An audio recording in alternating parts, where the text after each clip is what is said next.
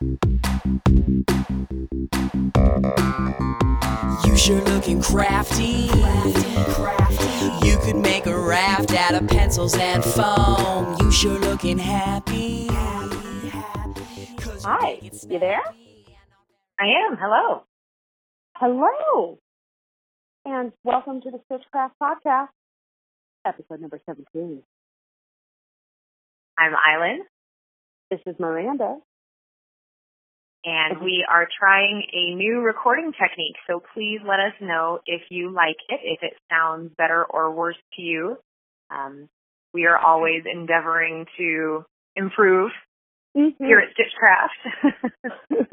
I mean, craft is a, it's a, uh, what is it?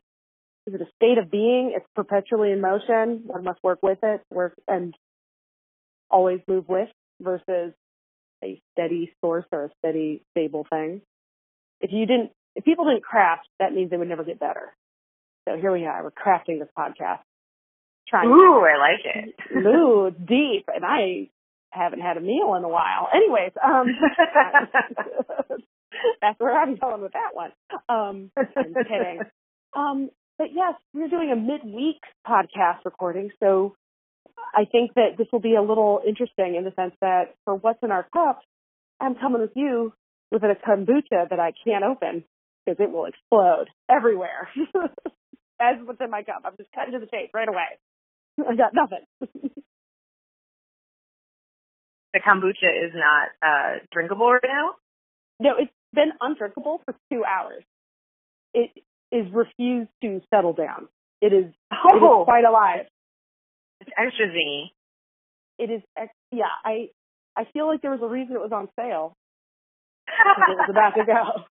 And I feel that I have lost, I lost the deal here. It might have been cheap, but I paid with not ever being able to drink it without making a mess of myself. So I'm sorry, I, I totally took all the fanfare out of, uh, what's in your cup by doing by just cutting to the chase and saying I can't open this kombucha, but I'm just gonna say that. I'll have to do, you know, something else. But um I thought the beauty of kombucha is that because it's fermented, it never goes off. I thought it was like, this is straight up you know, it's it's like um in the Game of Thrones, um, what's what's already dead can't be killed or whatever the. Do you know what I'm referring dead can never be can never yes, it's uh is it the The great drowned god. Yeah.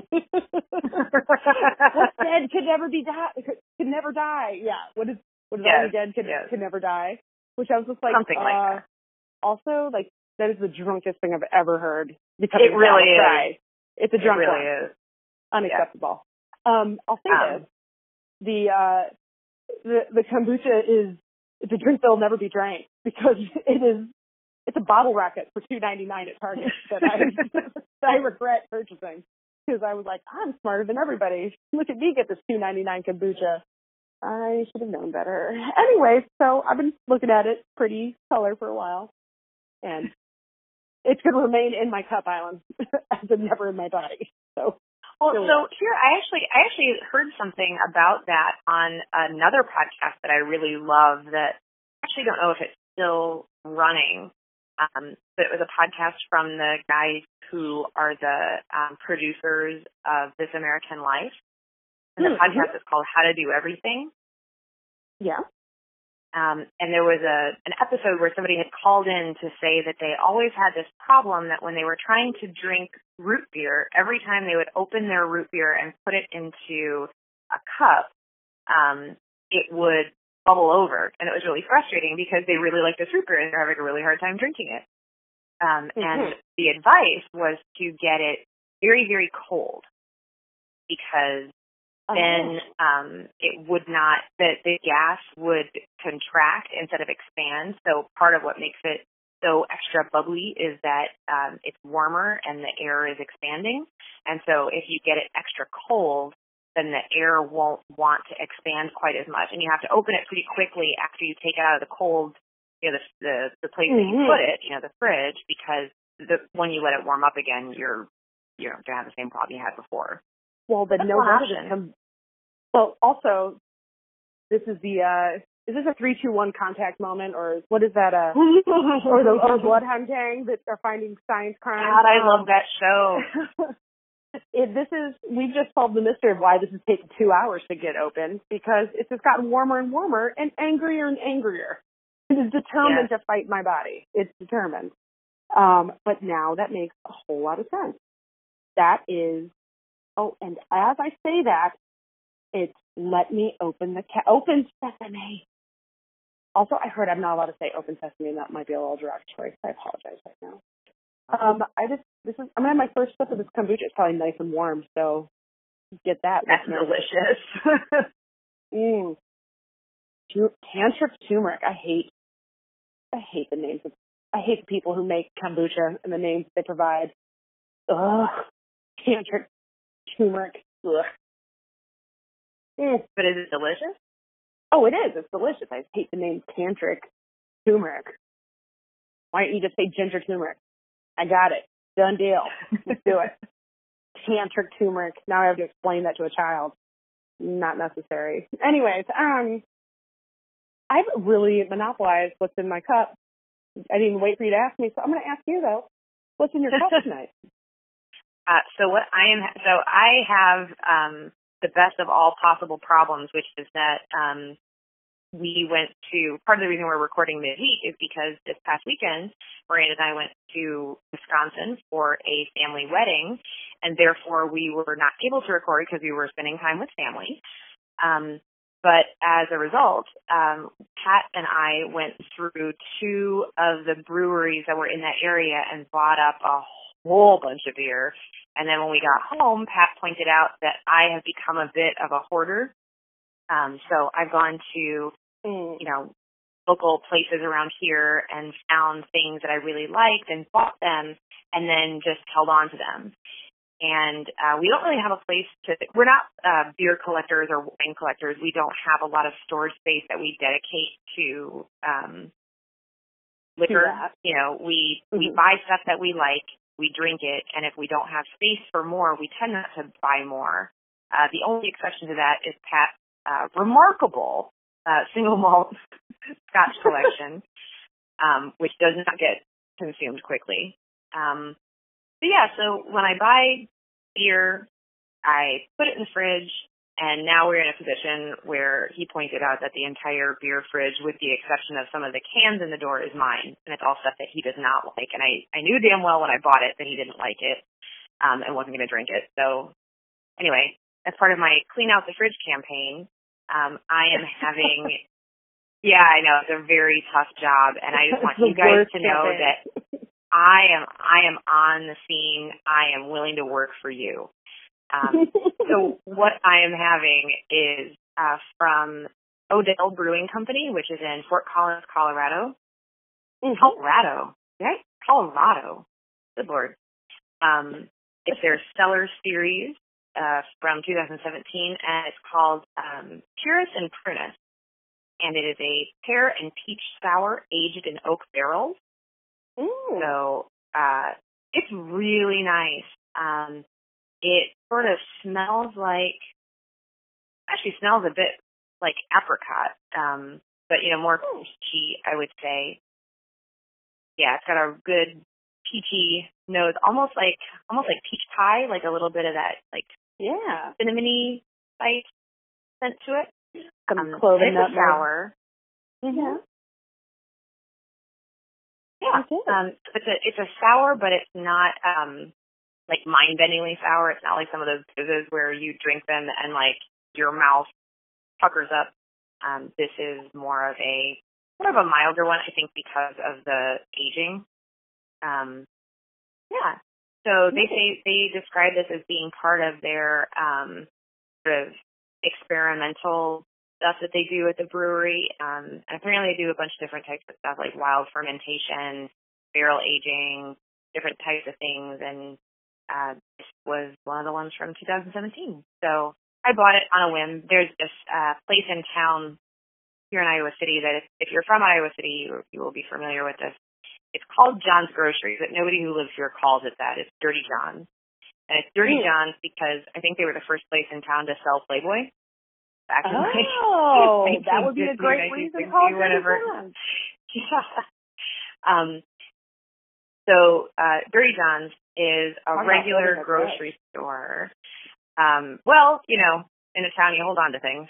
Um, and they just had their 70th birthday party like two weeks ago, which was awesome. It was in their parking lot and all these, um, local places came together and had, you know, little beer tastings from local breweries and they had a cake and food and it was, it was really cute and it was free. You just like walked up and had some. Um, so that was really nice. And they had a band. Um, anyway, many things to love about John's.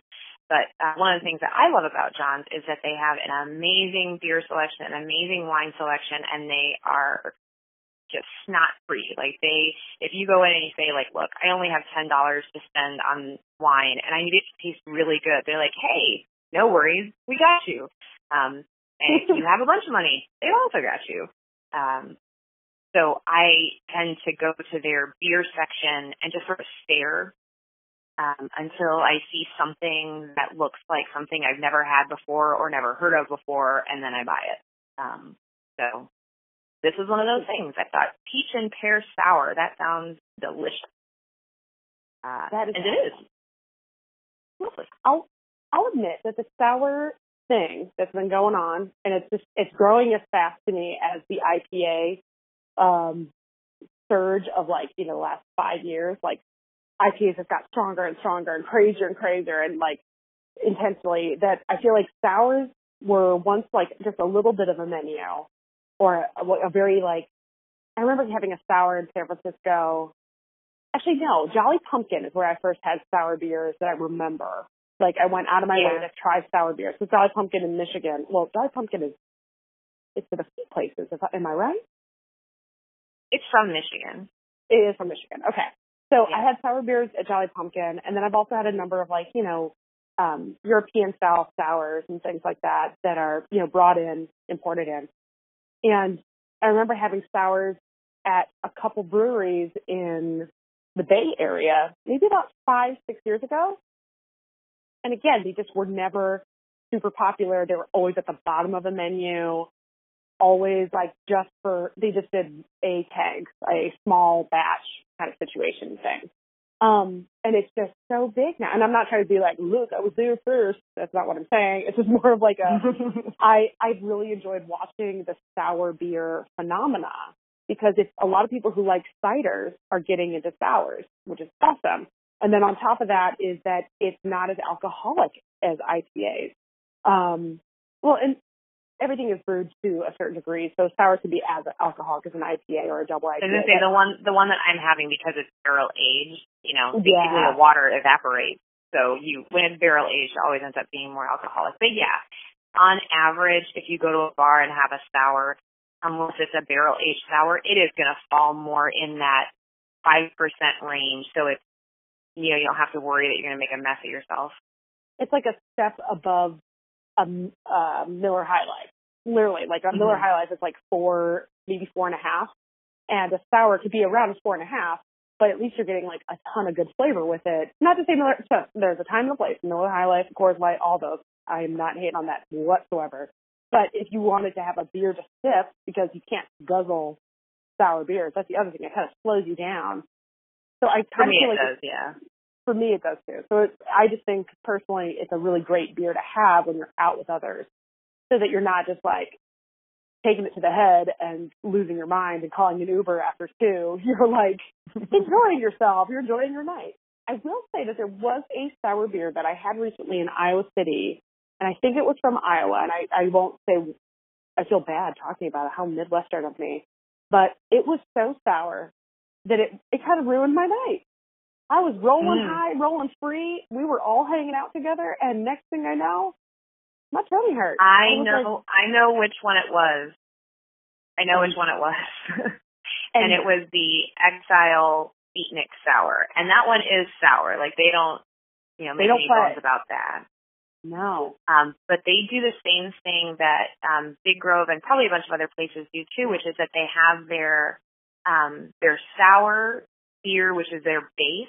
So for Exile, Mm. it's the Beatnik Sour, and for Big Grove, it's the Side Hill Sour. And Yeah. then what they do is they make fruit variations on that that are seasonal, which I love. I love that they, you know, take seasonal fruit, mix it up, and then it sort of, uh, uh, I don't it makes the sour more palatable. So what they do at Exile is they have like a, a Bohemian guava or something like that, um, which is awesome. And then at Big Grove, they did um, the the one of theirs that was my most favorite was the Passion Project. So they took their sour and added passion fruit, and it was so good. Even the dude at the barbecue place, like the big dude who you know tells me to my face he really only drinks like light lagers, was like, "You got to try the Passion Project." Oh, that's so great. Uh, I, I I feel like yeah, sour can sour can be good, but it can always be better with additional like flavor offerings or just a little bit more time or you know the barrel aging them that also is really good. So I there's many ways to play it. I'm glad that people are exploring it. I'm curious Yeah. what the next wave of beer, craft beer, will be. There's a part of me Well- that feels like, oh, go, ooh, you, you sound like you have an idea. I do have an idea, but I want to hear what you're gonna say. I kind of think it might go down the path of pilsners or wheat because I think that just like with all the spectrum, things will move a little uh, that way. The other thing is like I think wheat might pick up again because despite the gluten allergy, which is in all beers unless you're getting a gluten free beer, there will be gluten. I think Mhm. I I think I'm I think I understand that correctly. But Yeah. wheat beers again aren't as crazy alcoholic. You can again it, it continue to carry fruit flavors and do really interesting things, or you can even have like really interesting unfiltered wheats that have a little bit more of an IPA feel to them. You know, like I've had a lot of interesting things that are, you know, more in that way, but they're sweeter. So I'm curious if that's where this next step is going to go. Instead of sour to go sweet. That's my my my wonder. What what is what's yours? I'm sorry, what did you say? I asked, what is your take? Where do you think beer craft beer Oh. is going to go next?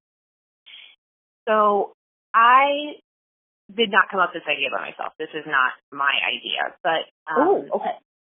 I was looking at, I was talking with somebody about um, different styles of beer, and somebody had asked me what a Kolsch is. And I really honestly didn't know because every time that I'd ever had a Kolsch, it just sort of tasted like a light beer to me, and it was fine. You know, I never really thought a lot about it. Um, and then I looked up some articles and it seems like over the last like four or five years, more breweries have been willing to do Kolsch's. And apparently, I didn't know this, you know, the, a Kolsch is a lager as opposed to an Mhm. ale, like a wheat ale or something like that.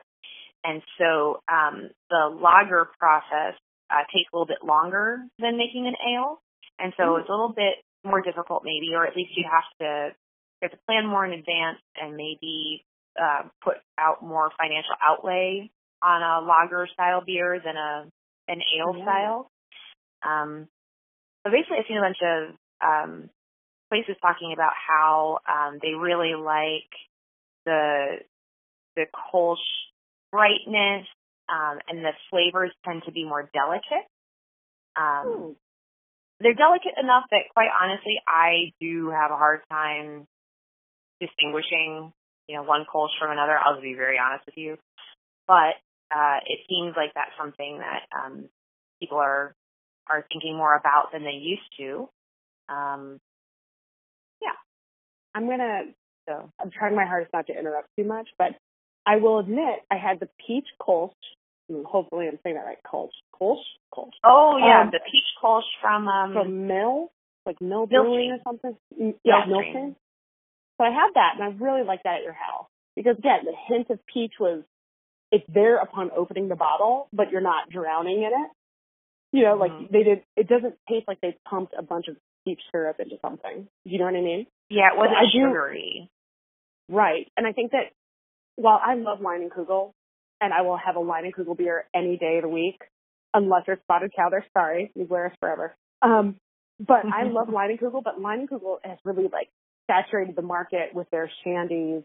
And those are, you know, literally half lemonade, half grapefruit juice, half, you know, whatever, or it's like a, a wheat beer with berry essence or um, honey essence, like a lot of really strong sweet. Um, and those are really good. But I think that the Kolsch is where my taste goes because then I can still have it with other things. Like a berry Weiss, I can't drink alone anymore. That is a dessert beer to me now. Like that is something I Mhm. end on a strong note and I'm done, nothing else. Um, and I used to drink them like, like water. Like I used to be totally that person. I was a child. It's fine. But, um, still, still a kid. But I've noticed that I have one out and I bought another, um, Kolsch somewhere. I can't remember what kind it was, but I just bought one and I think it was a peach one. I bought it here in Minneapolis though after I came to visit you. Oh, I Mhm. feel bad. I will I will go back and, and find out. I'll probably have one of those during our our recording session. And I also bought those peach ones. I bought two uh six packs of that same peach Kolsch when I left Iowa City because I liked it so much. Oh, the Millstream one. That's cool. Yeah, I bought that, and then I also bought Sensital and Kiss from a Ghost. Uh, Kiss from a Ghost. A goose. What is it? Is that how you say it? Oh, I haven't had that one. That's a But Goza, it- right? A Goza. Yeah. So Kiss from a Goza. Um, or Goose. I've heard. I've heard it both ways. I also just. Yeah, I don't. I'll just be honest. I don't really know how to I don't pronounce know. it. Probably when we're done recording, I will Google it and find out that everybody is mispronouncing it. So. And then the other part of that is that it, that's a sour style as well. So I should probably say that. The people know that. Um, and I forgot what brewery uh, that is all from, but again, it's another Iowa City one. Um, yeah, I, I agree with you. I think you're right on the the Kolsch thing. I've been seeing a lot more of that, especially in the summertime, um, because they are lagers and that's a little bit more drinkable, and they go really well with those fruit flavorings. That is, I, I dig you. I dig you on that. That is that might be really good. I also am curious if that will then jumpstart other lagers, like almost um, Americana lagers, like if that's going to pick up in speed again, like Yuengling or Anchor Steam. Those are all really that will be really interesting to me if they if those pick up from that kind of push because they do take Well- more time to brew. So Yeah, yeah. Um, so yeah, if uh, if that happens, listeners, you heard it here first. And if it doesn't, well, we're just a podcast with you know like three people who listen regularly. So we don't have too much to live down. I feel like I should. I'm about to start listing off our our listeners. Shout out to all of them. Um, just be like, I'm ready, ride or die. Um, all right. Well, you and I can always talk lots and lots of beer, and I will admit, my last trip to Wisconsin, you and I both were there this weekend for that wedding. I definitely stopped in Chippewa Falls, which is the land of Leinenkugel, and while there, I actually picked up more New, New Glarus than Leinenkugel. I also happened to find a Michigan deer from the Upper Peninsula, which is by Short. It's called Soft Oh, honey, that's not the that's not from the UP. Oh, it said something of the It's from the It said northern northern- part of the. Oh, sorry, northern Michigan. Excuse me. Let me Oh. All right. Oh, oh. You know what? You know what? This is a learning lesson for everybody.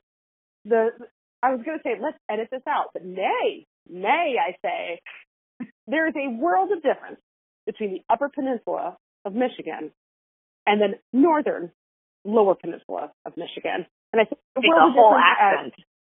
it's an accent. It is a lifestyle. it is, Mhm. it It is sure a way is. of living and the way of seeing the world. And uh, I don't think that there's been a state that has wanted to be separated from the United States or from its own state more than the Upper Peninsula of Michigan. The fact that they have tried to annex themselves a few times says so much. and the fact that most people in the Upper Peninsula will identify with people of Wisconsin and Minnesota and, and Canada than they will Michigan, Michiganders. We'll say that Like- they are Packers fans. They are not Lions fans. Yes, I'm just put it out there. They will they will prefer Green Bay over the Lions any day, and and it's in a fever. Like it is. Maybe it's because the stadium's outside and it's a stronger group of people. who are determined to party outside when it's 30 below. Maybe, maybe that's it. That's all. But uh, there's something very aligned there. It's really interesting. But anyway, so I do stand completely corrected that Shorts is from northern lower peninsula of Michigan versus the upper peninsula. Um, and that's what I get for reading really quickly and telling you about it when I should have known better. Um, I was just really excited to say that I found a Michigan beer in Wisconsin, especially like, you know, far west Wisconsin, Chippewa, um, Chippewa Falls. But, uh, it's a delicious blueberry beer. It's like a blueberry beer. It's like a berry, um, essence. I think the wheat. It's, It's like it's a wheat. blueberry, blackberry, raspberry, something like that. It's called Soft Parade. It's high gravity. And Yeah. my best memory of that beer, because I I never had it before, is um one of our friends, Mike, coming over after like later in a party when other people are already we were having a barbecue or something and somebody had brought a six pack of soft parade to our house. And Mike opened the fridge and he's like, Oh, somebody's trying to get laid because that beer is secretly high gravity. It's like nine and a half percent or something. And it doesn't taste like it. No, But not it's at all. It is so dangerous. And I definitely had two the other night. And some other people in our It's house. an easy mistake to make. I have made that Uh, mistake myself. Oh.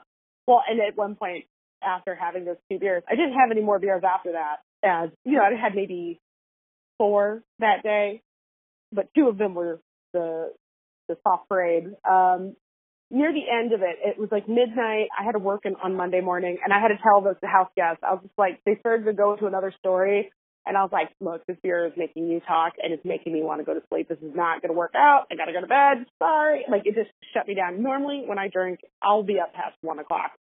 Doesn't matter. That's just how I am. I respond to beer that way. But I love talking, and I love doing, and I love you know exploring and di- diving into things. But now it makes sense. I was exhausted. I was just like, eh, I'm done. I didn't feel out of control, but I could definitely tell I wasn't going to last long. so You-. You you even have a good story about Soft Parade from uh our trip to visit uh dad where we went to the UP. Hmm. Do you remember this? I don't. But Well, uh, maybe I don't know. Maybe you weren't there. Maybe it was just me and Pat. But I feel like we were in Marquette, and hmm. we were we were definitely in Marquette when this happened. And I thought you were there, but maybe you weren't. Um, we were in Marquette. We had we were taking Dad to Pictured Rocks National Monument, Mhm. and we went to this little restaurant.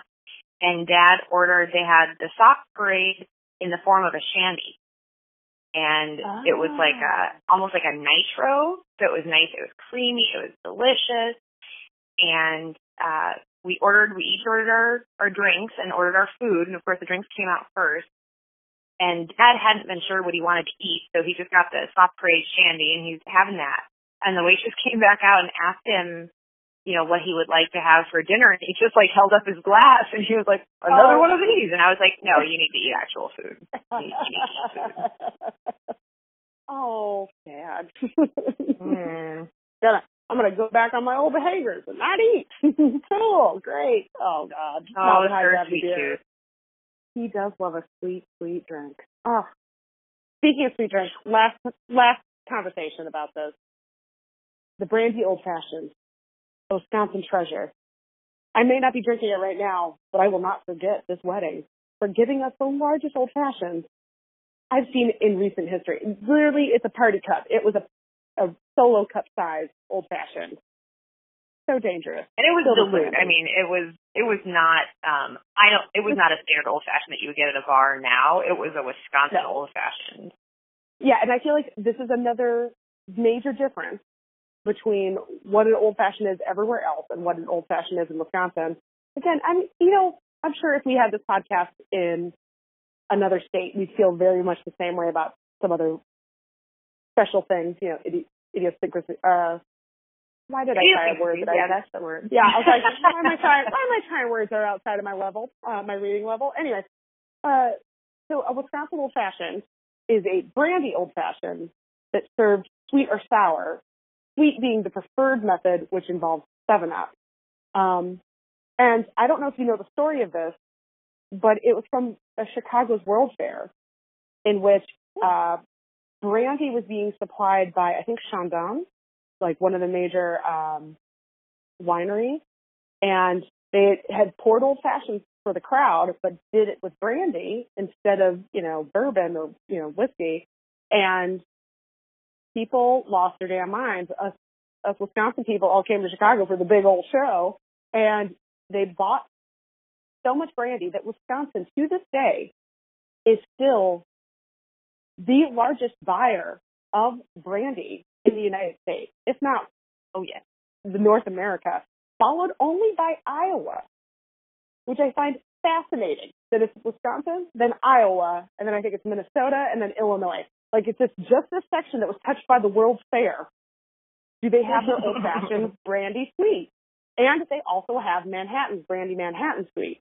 But um it just cracks me up. And it is such a thing. And everyone has old fashioned mix behind the bars here, which I think is terrible. Like I'm used to craft, you know, cocktail places that make old fashioned, you know, mixing all of those ingredients, make taking the time to do all these parts and pieces. This is definitely poured. It is hilarious. Anyways, I still drank like maybe four. I'm not gonna lie. Still had four.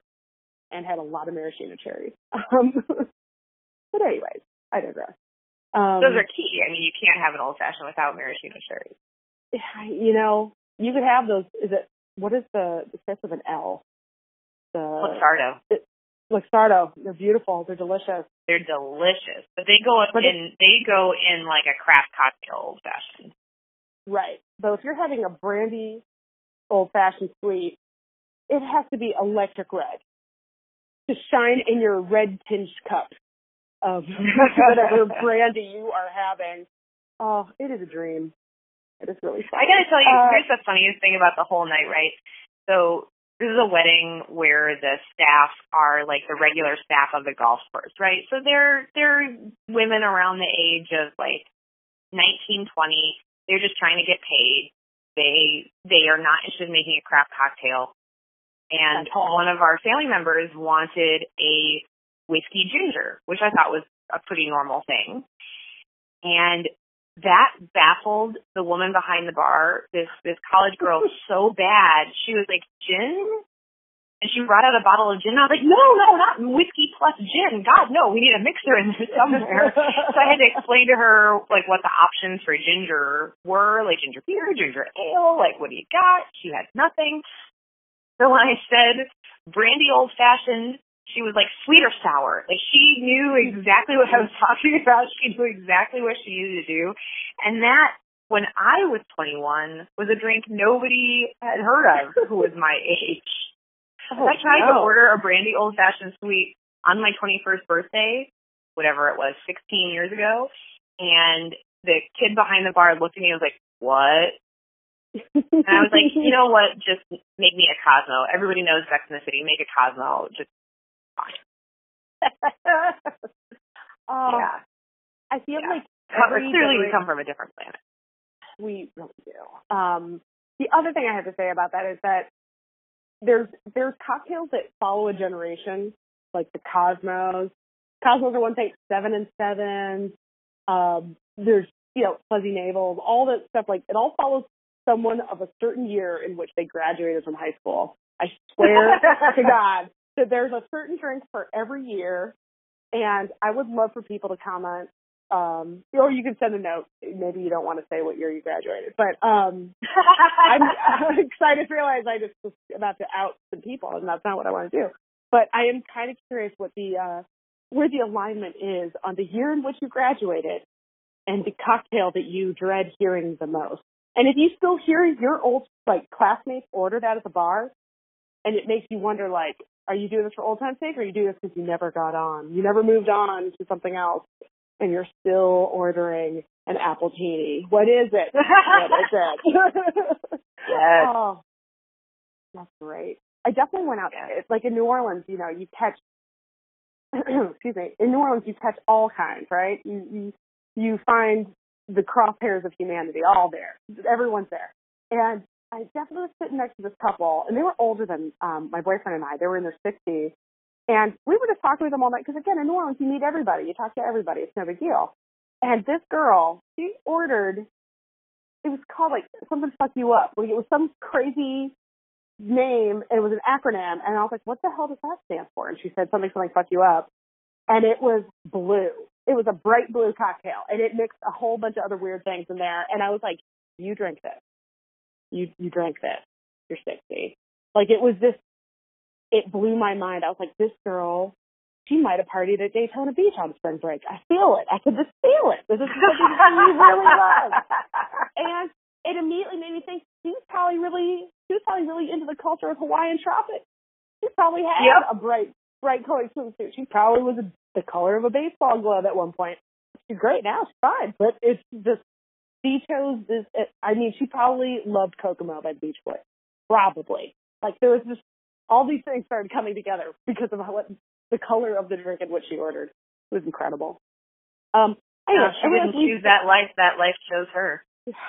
clearly, clearly, and she didn't have to change her life. She didn't have to change her life because she continued to order it and had to explain it to every bartender.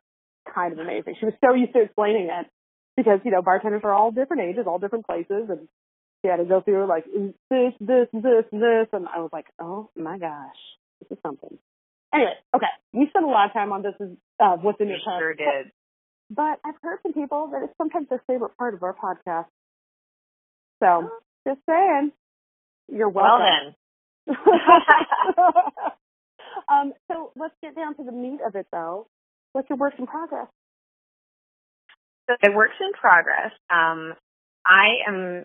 I'm actually really pleased with the thing that I decided to work on uh, this week. So I I was considering, you know, I get these emails from companies when they're doing, uh, from indie dyers particularly when they're doing shop updates. So I get emails from, uh, I signed up for emails from the Plucky Knitter and Space Cadet and uh, Barrett Wool Company, and there are all these independent yarn producers that I wanted to have emails from them because I wanted to know when they were updating so I could purchase the things that I wanted. Um, and that's lovely, except when you have a budget, uh, which I do. And I realized that uh, last month I was over budget, and not just because of producing yarn, but because I'd done other things with my finances and I had to rein it in. So I decided to go back and look through my stash to see what I had already bought during previous times when I was not so restrained um, that I really hadn't done anything with. And I had this skein of um, Madeline Tosh DK Twist. So it's a 100% superwash wool yarn um, that is a sort of like a medium weight. Um, and I think you can only buy it from the Madeline Tosh website. I don't think that you can generally get it from stores. Um, I could be wrong about that, but I've only ever seen it on the Madeline Tosh website. Um, and it's a pretty reasonably priced yarn for uh, being hand dyed, as all of the skeins of Madeline Tosh are. They're all hand dyed. Mm-hmm. And what had happened was that I, um, I was like two or three years ago, I decided to buy myself a birthday present, and I bought myself a sweater's quantity of this yarn in a color called Cosmic Silver. So it's a cool toned gray that has speckles of very bright colors all over it. So you get the vibe of having really bright colored stuff, but the sweater overall is still gray, so you can still wear it with a lot of different things. I made it into a crop cardigan uh, that's called Tambourine, which is um, from it's by Julia Farwell Clay, and it's in an older issue of Pom Pom Quarterly, as pretty much everything I knit is. Um, so in the process of buying that yarn, which was very practical. It was, like I said, gray and clearly was going to be able to warm, be worn with a lot of different things. I was looking through the website and I found a colorway that was like my Technicolor Lisa Frank dreams, and I couldn't. I couldn't keep myself from buying it. Like I kept going back to it, and I was like, "Oh, I can't buy a full sweater's quantity of that yarn because um, I'll never be able to wear it with anything." Uh, But I don't Which, care. you know, may or may not be true, but I, I really felt uh, nervous about buying a huge amount of it, but I couldn't buy none of it because, you know, it was like everything that I loved between the ages of probably seven and ten. Like this really hit all of that for me. Like the late eighties, it, yeah, it really hit all of it. So the color is called Electric Rainbow. Um, and it's actually a color that I think ended up coming out as like a regular color of theirs a few years later. So I think sometimes on the Madeline Tosh website they try colors that they're wondering if people will be into, and then if it does really well, then it becomes something that's a little more widely distributed. So the color is there's really no background color to it, but I would say that the predominant color is a green, like a turquoisey green, which is the green mm-hmm. that leans a little bit blue. And then it's got a lot of speckles of pink and like highlighter yellow and black. So, and the, there's enough black that it actually looks like the black might, might be one of the background colors. I don't think it is. I really think the green is the predominant one, but you get the, the feeling is that it, it's all over the place. Like it, it's loud. It's real loud. Um, and I love it for that. And so what I decided to do with it is I also decided not, I was not going to buy a new pattern. I was going to go back through all of the patterns that I have already bought or had given to me and find something that would work with it. And what I found was a pattern called Desert Warrior, and it's a, a pattern for both um, elbow length uh, fingerless gloves as well as um, I guess they're called uh, gaunt, oh, leg warmers, yeah. So leg warmers and these uh, gauntlets or fingerless gloves. And I decided to make the fingerless gloves because I will actually wear them. Um, so it's just like a plain fingerless glove. There's nothing special on the hand. And then as it goes up the arm, there's there's a ribbing detail, and on the front, it kind of looks almost like like ribs on a skeleton. It's that type of mm-hmm. pattern up the arm. And since the yarn is really variegated, you don't see the pattern really clearly, but you see it enough that it, it's got some visual interest and it breaks up the stripes of color in the variegated yarn so it doesn't just look like stripes, it actually looks like chunks of color, which I think is nice. Um, mm-hmm. So the pattern is by uh, a woman named Ellen Gill, and it's in a book called Doomsday Knit, um, which is edited by a. It, it's really great. It's from the now defunct Cooperative Press. Um, but Cooperative Press was this really interesting um, book company. I'm pretty sure it's defunct. I'll check on that. But um, basically, they functioned under the idea that uh, designers needed to be paid for the work that they did. Um, and they tried very hard to um, make books um, with designers in mind. Um, so, cool. yeah, well, I don't know. I'm looking at it now, and it's not saying that it's defunct. So maybe it's just maybe they've changed their their business model. But I'd heard somewhere that they were not necessarily producing as much as they were before. But anyway, um, the Doomsday Knit book is wonderful and hilarious.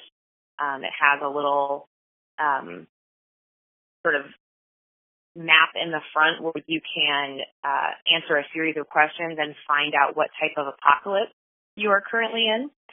And that will tell you how to respond. Either it's zombies and you need to kill them in a certain way, or it's um, a bioengineering disaster and so you have to hide out.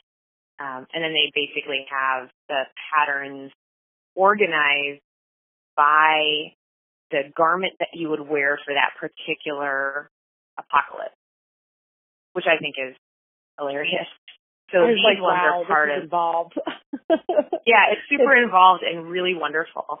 Um, right. And it's actually edited by a designer from Michigan, Alex Tinsley. Um, so these mm-hmm. the Desert Warrior gauntlets are part of the global warming section, which is both funny and um, unfortunately very realistic. Um, yeah, Yeah. so so that's that's what I'm making currently. So I've got one finished. I had to modify it a bit because I don't know, there's something about the way that I'm knitting it that just makes it knit up not quite exactly to pattern, but um Mm.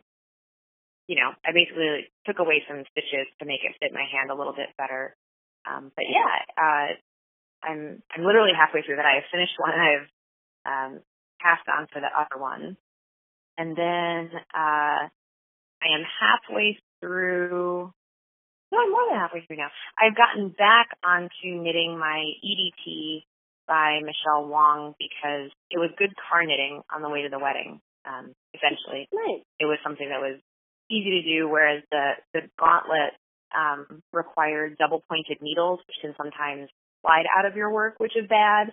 Um, and I and I needed to read the pattern. Yeah, so um, knitting needles, most people, when they sort of imagine knitting needles, they imagine people knitting with two very long, straight needles. Mhm. And those needles usually have a little, um, I guess, the, a thicker piece on one end so that your knitting doesn't just slide right off the other side. Right. And that's the, right. the typical knitting needle. Um, when you are knitting in small circumferences, um, it's much more helpful to have. It's actually I don't even know how you could do it on straight needles. Um, it's helpful to have what are called double pointed needles, which means that there's no stopper on either end of the needle, and so they Well- kind of look like you're knitting on chopsticks in a way. Mhm. Um, and I Well, like and I them think- for knitting in small circumferences. I was going to say that um, a lot of people, prior to using um, connected needles or double pointed needles, is what you're saying, they would use a third needle. Is that correct? Like Well, so people. the connected needles are circular needles. Oh, that's not double pointed. I see what you're saying. One's pointed on either end, and therefore it Yes. will slide right out. I'm catching your drift now. Okay. Every day's a school day. Hooray! yeah, so um, a lot of people do not like uh, double pointed needles because obviously they are double pointed. There's nothing to prevent your your work from sliding right off. Um, now, if you're um, making socks or something, the needles are usually long enough that it's actually pretty easy to keep the yarn on the needle. Um, but you know, it can be it, it takes a little getting used to and you do have to kind of get over the anxiety of not having some protection there to keep things from sliding around. Um i actually started the very first thing i ever knit was on double pointed needles. Um i practiced you know. That's me. I just sort of figured well i'll do the hardest thing possible and if i still like it then probably i'll stick with it um I that's not really what happened but what happened was that I actually asked a good friend of mine, Jaquetta, um, who knit, what she would recommend because I wanted to start knitting and I wasn't sure what to buy, and she gave me really good advice, which I will share with you here, which is that um, you should buy good quality yarn. You know, don't buy really really cheap acrylic because if you buy something that doesn't feel good to knit with, you will probably not love the process of knitting. Um, and she pointed out very correctly. Yeah, exactly. Um, and she pointed out very correctly that good quality wool yarn does not have to be expensive. Um, Lion brand wool yarn is very affordable. Um, it is 100% wool, and it comes in a variety of thicknesses. So, um, and it's available at like Jo-Ann Fabrics and stuff like that. So you do not need to spend a lot of money to get a good quality wool yarn. Um, and she recommended buying um, needles that were um, thick enough that it wouldn't feel difficult to manage them. So she suggested, you know, size eight needles, which works really well with a standard Lion brand worsted weight wool yarn. That's what I bought. And I practiced basically knitting a scarf that I had no intention of ever wearing or using, but just kind of practicing the stitches. So I'd practice something and then I'd rip it out and practice something else and rip it out. Um, and once I felt comfortable with that, then I found a an easy pattern for fingerless gloves, which calls for double point needles, and explained it explained it explained how to use double pointed needles. Um, and so that's what I did. So that's why the first the first official project that I ever started and finished was on double point needles, but I had practiced on straight needles before that. Um, I just hadn't kept anything that I had made that way because it was really just for practice. Got it. All right. I mean, you went to 11 on your first project, but I understand that you also had a lot of starters prior to. So you're not like completely diving in deep right away. You, No, you some, no. You had some some initials. you had some other ideas first. So Yes. that's not Yes. that's not so bad. But still, it's still a challenge. Like I would say in general, knitting is a challenge. Doing something with double pointed needles, you know, it's, yeah, it's going to take some effort and some time. Some other, pe- you know, some patience. but yeah. So is is that all your projects? They're in It work is. at the moment. All right. It is. Well, I, I saw you post on Instagram car knitting, so that's why I was like, "Ooh, what you working on?" For sure. Yeah, the car knitting was the EDT. Got it. Yeah, and I think you also posted the uh the gauntlet earlier that week, so I that did. makes sense. Yeah, very good. Um, let's see. Works in progress for me. Um, myself, I am a wonderful project in work. uh, no, I'm just kidding. Um, I actually had a major line review for um, the company that I work for. We were doing our spring line review, and I work in denim, so my lead times are a little sooner and earlier than say sportswear. Which when I say sportswear, anything that isn't denim um, generally falls into that bucket. But denim, outerwear, sweaters, those all have a really long lead time due to our materials and our details. So Mhm. we generally have to have our line reviews before everybody else. So yeah, so I had my line review. It went really well, but it is uh, best I can say is that it's a marathon, not a sprint. So when you're like, oh, hey, I got my, I have my line review today. That's one meeting. That's really just like one one leg of the uh, the race. And I am currently nearing the end of of my Tour de France or something. You know, like it's just it's multiple legs, lots of challenges. It's all good, and it's all very good, and it's gone great. But it's just been, um, you know, time consuming, and all of my creative energy and power has gone to it. so here I am. Um, yeah, I, uh, sadly I don't have any projects for this week, but We do have one project to feature from a listener. We do, and actually that's way more important. It's very, very cool. Uh, do you want to kick it off? Because I know that you understand what she was talking about in full. Um, you, you can definitely speak to it well. So please. Sure, sure. So um, one of our listeners and good friends, um, Eileen, um, had contacted us uh, a couple months ago asking kind of what we thought we would recommend for leftover tape yarn. So tape yarn is um, yarn that instead of being a single um, kind of like a rope or string of yarn, is actually woven into a tube that's flattened out. Um, and it, it tends to be really, really fine strands that are kind of woven into a collapsible tube. And so it's called tape because it's almost like a ribbon. Yeah. And um, it can be a little bit difficult to figure out exactly what to do with it because it's not suitable for every project and it's not suitable for every um, knit stitch or crochet stitch.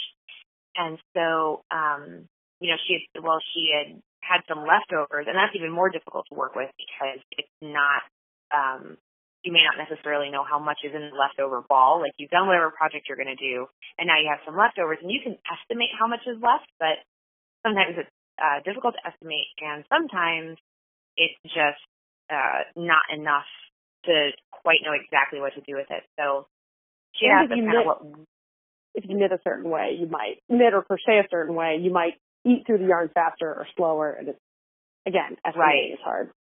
right So, yeah. exactly. Sorry. Continue. Yeah, so she said she had um these this leftover tape yarn, and it's from um, Wool and the Gang, which is a great yarn company um, based in the UK. And what she had left over was their Tina tape yarn. And the website has a lot of pattern ideas, but they generally call for more yarn than what she had. And understandably, you know, you don't necessarily want to buy more just so that you can make a certain project. You might just want to use up what you have.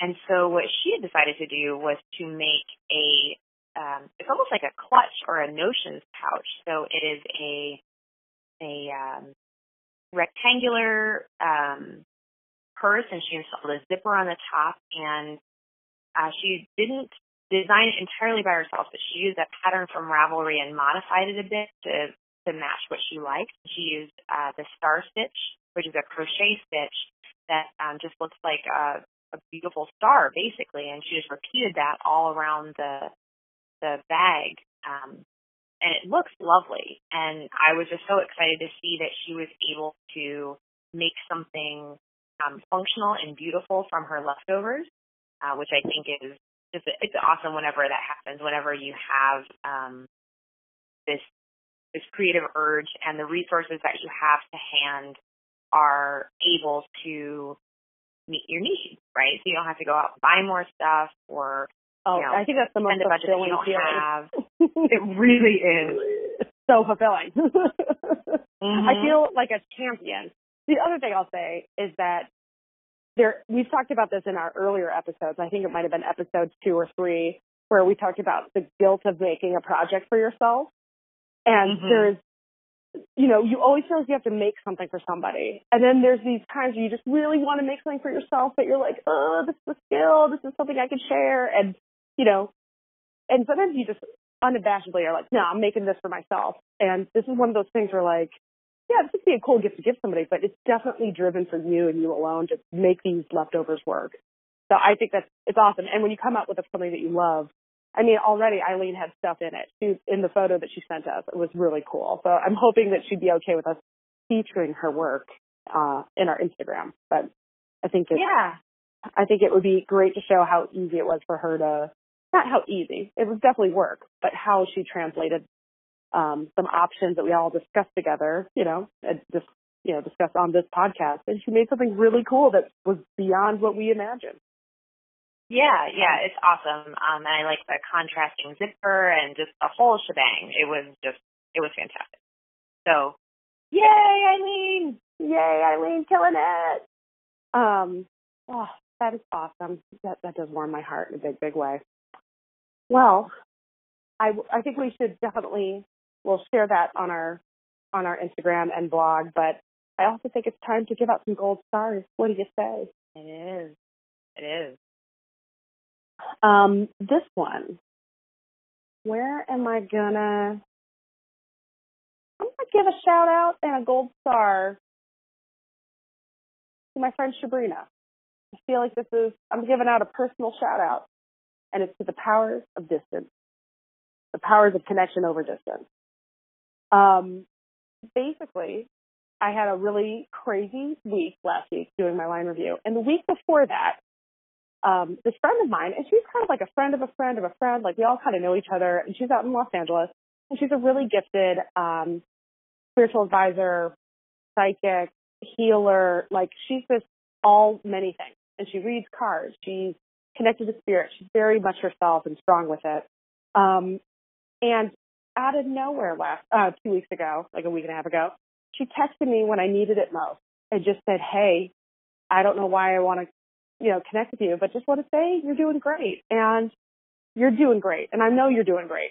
And it was just so reassuring. That's all she had to say. And it was just a friendly, awesome message. And it had, uh, it has some other parts of that that are, that are really cool, but I'll just say that reaching out and telling someone, Hey, thinking about you goes so much further and farther than any chocolate chip cookie will buy yourself or any other, um, you know, having a beer after work or, you know, all the things that we treat ourselves with.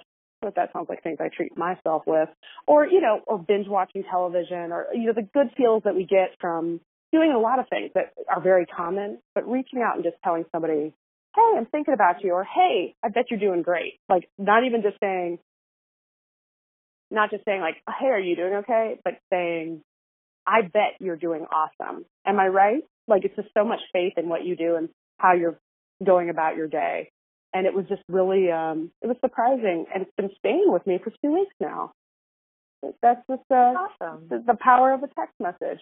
So it's kind of reminded me that any time now that I'm thinking about somebody, positive, negative, whatever, um, hopefully not negative, but if I am, you know, if it's a feeling of concern or something, maybe I don't say I'm concerned about somebody, but I could just say like, hey, I'm thinking about you. Or, oh, I miss you. And, you know, we have friends all over the world. Globalization is real. Like, we're all in lots of different places now. We don't all stay close to home. Um, but it can just really lighten up someone's day. And it's one of the cheapest things we can do is to text somebody that. Um, and I wrote out a bunch, and it, her text message inspired me to actually get, uh, cards for a couple of people that I love and send those along the way too. It just, it stuck with me in a lot of different ways. So that's a long-winded, really personal thing, but my gold star is for Sabrina because she kind of swooped in right when I was just deep in my work, not in a bad place, but just deep in it. And it was so refreshing to hear from someone I hadn't heard in a really long time, um, who has no investment other than just to say hello. And it was so cool. I just love that. That's great. Yeah, that's my gold star. What's yours? Uh, so mine is um, kind of a gold star for the whole month.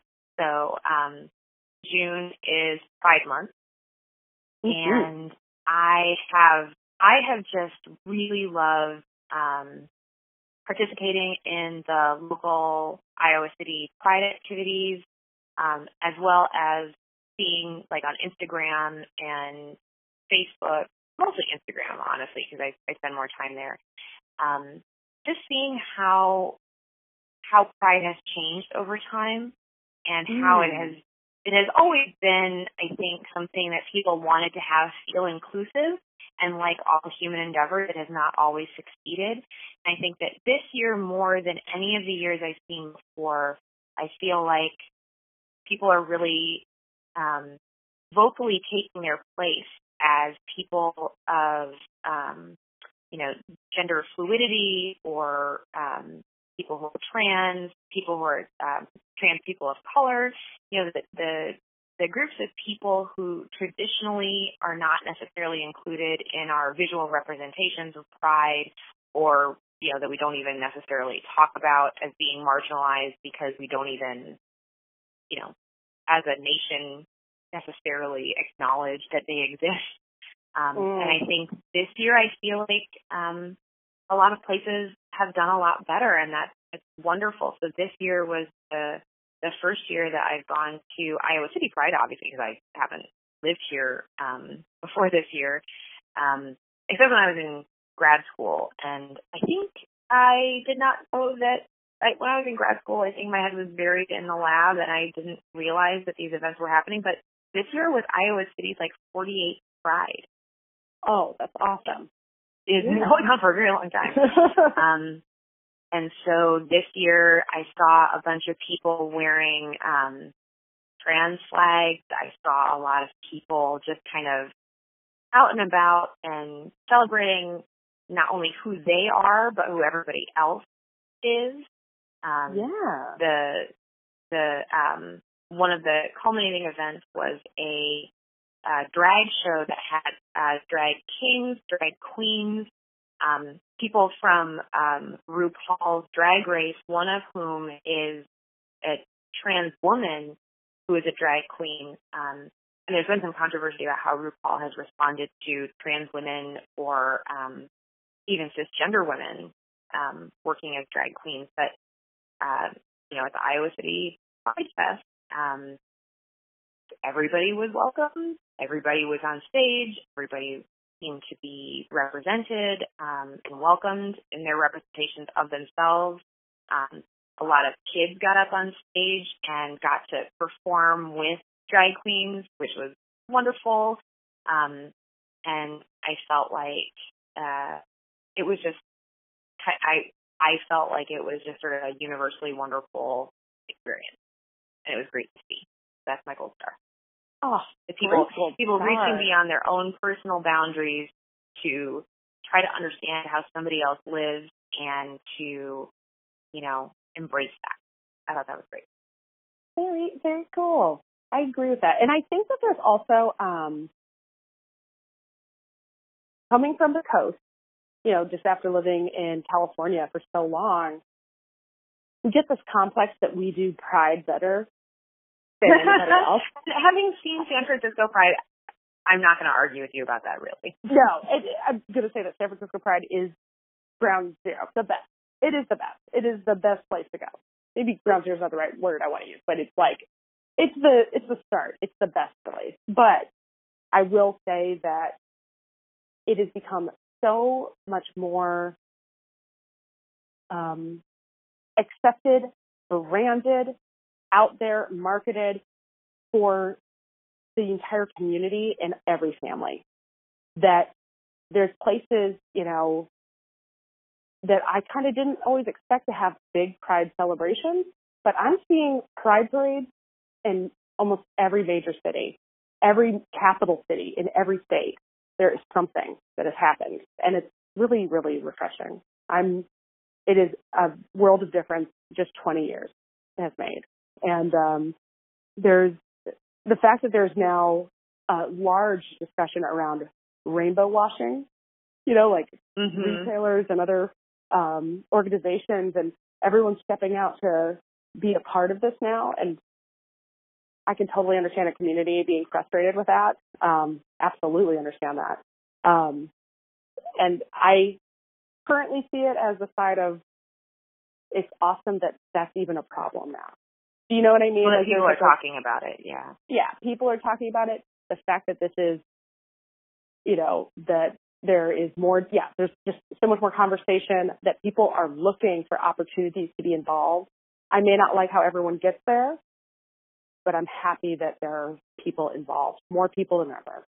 So I think it's pretty cool. Awesome uh, gold star. I love your gold star. Thanks. Yeah. All right. Well, that Sorry. does it for us. Mhm. Um, I think yeah. This is this is this is a long one. I realize I'm looking at it. I don't.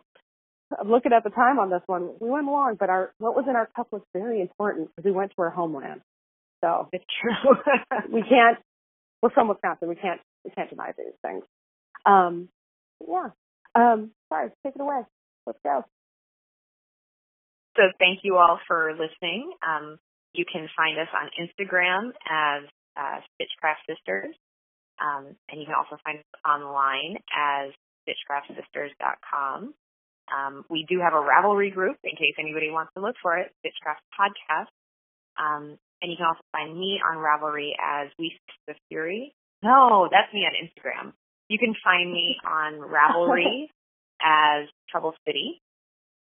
Um, yeah, so feel please feel free to leave a comment for us on our Instagram. That's probably the most active thing for us. We also look for comments all the time on our uh, website, so please do leave comments there.